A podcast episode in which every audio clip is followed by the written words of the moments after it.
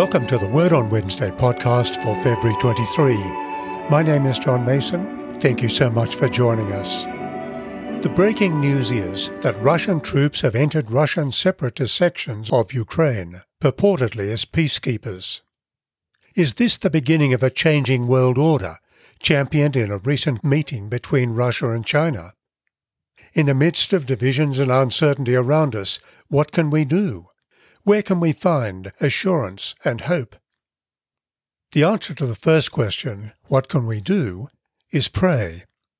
In 1 Timothy chapter 2 verses 1 through 4, Paul the apostle writes, First of all then, I urge that supplications, prayers and intercessions and thanksgivings be made for all people, for kings and for all who are in high positions, that we may lead a peaceful and quiet life, godly and dignified in every way. This is good, and it is pleasing in the sight of God our Saviour, who desires all people to be saved and to come to the knowledge of the truth. We often forget that Christians for three centuries were often persecuted under Roman rule. Indeed, Nero used them as scapegoats for the fire in Rome and put them through all kinds of barbarous cruelty, including the lion's den in the Roman arena. Christians had every reason to hate the state, and yet Paul calls on God's people to respect the civil authorities for what they are God's provision in a fallen world for the good order and protection of society. But there's a second question. Where can we find assurance and hope for the future? In Psalm 2, verses 1 through 4, we read, Why do the nations conspire, and the peoples plot in vain? The kings of the earth set themselves, and the rulers take counsel together against the Lord and his anointed, saying, Let us burst their bonds asunder, and cast their cords from us. He who sits in the heavens laughs, the Lord has them in derision. Then he will speak to them in his wrath, and terrify them in his fury, saying, I have set my king on Zion, my holy hill how important it is to remember that whatever happens around us, the Lord continues to work out His purposes in our world. Despite the derision, the opposition, or even the persecution we might experience from political leaders or those around us who embrace a secular progressive agenda, God will have the last word. How can we be sure of this? Come with me to a surprising scene that we find in Luke chapter 9, verses 28 through 36. Luke chapter 9, verses 28 to 36. Now, about eight days after these sayings, Jesus took with him Peter and John and James and went up on the mountain to pray. And while he was praying, the appearance of his face changed, and his clothes became dazzling white. Suddenly they saw two men, Moses and Elijah, talking to him. They appeared in glory and were speaking of his departure, which he was about to accomplish at Jerusalem. Now Peter and his companions were weighed down with sleep, but since they had stayed awake, they saw his glory and the two men who stood with him. Just as they were leaving him, Peter said to Jesus, Master, it is good for us to be here. Let us make three dwellings one for you, one for Moses, and one for Elijah, not knowing what he said. While he was saying this, a cloud came and overshadowed them, and they were terrified as they entered the cloud. Then from the cloud came a voice that said, This is my son, my chosen. Listen to him. When the voice had spoken, Jesus was found alone, and they kept silent, and in those days told no one any of the things they had seen. Luke introduces the scene with about eight days after. He wants us to be in no doubt that just as the previous conversations that he recorded had occurred, so did the scene that was about to unfold. Jesus took three of his disciples with him, Peter, John, and James, when he went up on the mountain to pray. While Jesus was praying, the appearance of his face changed, and his clothes became dazzling white. This was not a superficial event. In both Luke and Acts, a reference to dazzling clothes usually signifies a supernatural or an otherworldly glory. Two great prophets, Moses and Elijah, who were not transformed as Jesus was, were also present and spoke with him about what he was about to accomplish in Jerusalem. Both Moses and Elijah were great prophets. Prophets had been very much in the minds of Jesus and the disciples at the time.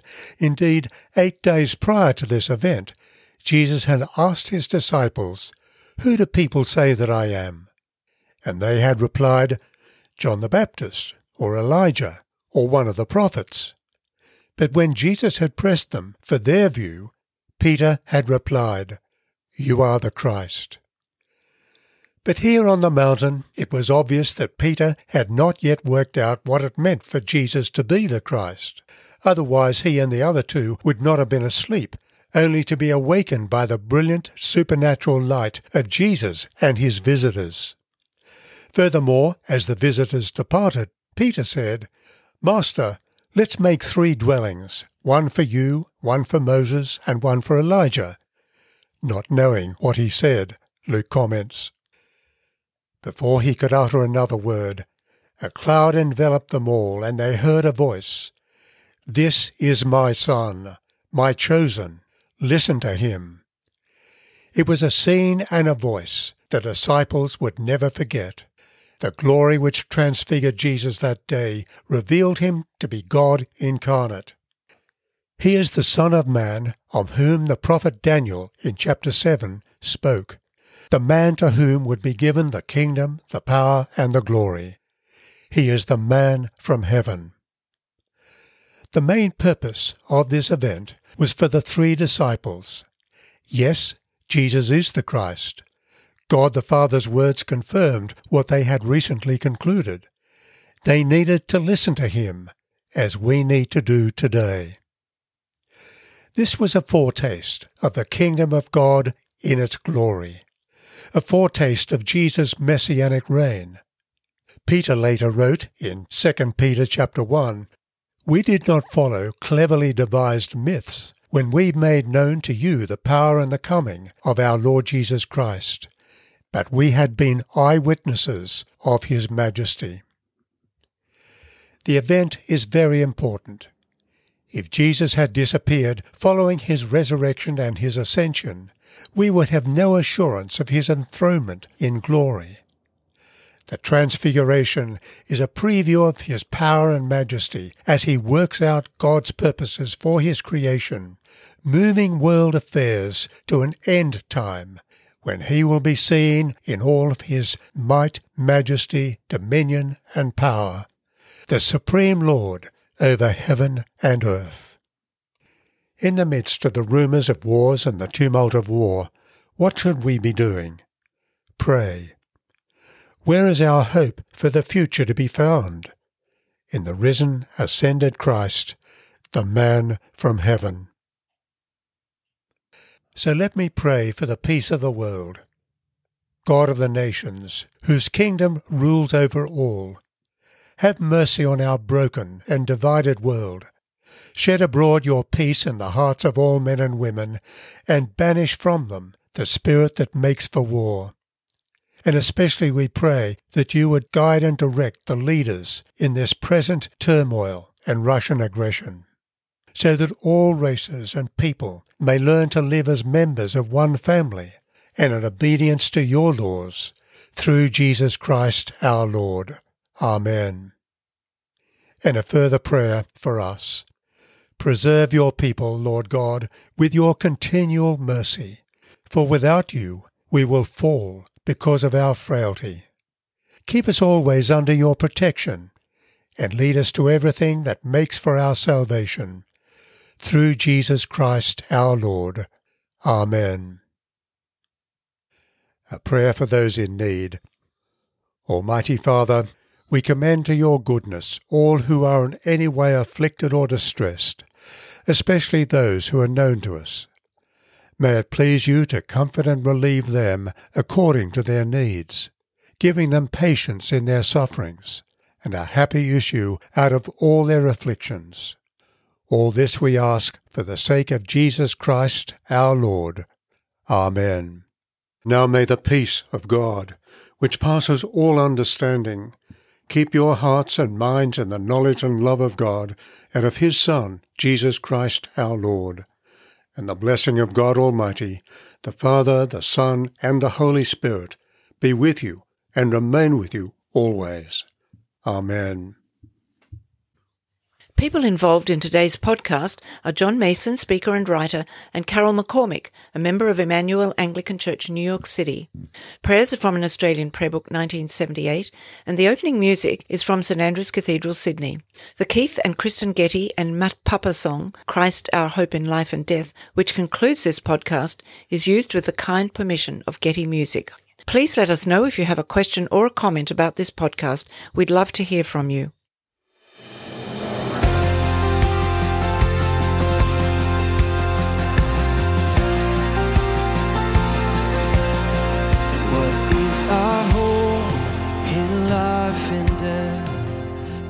Christ alone, Christ alone. What is our only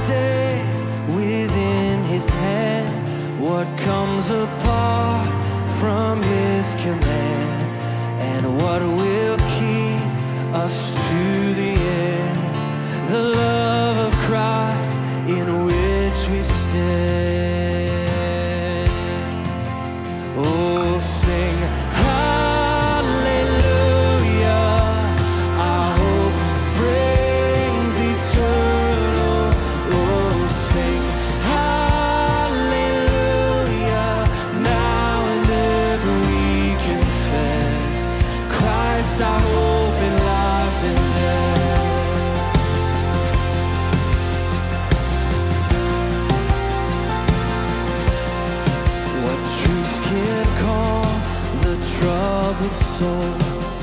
God is good, God is good.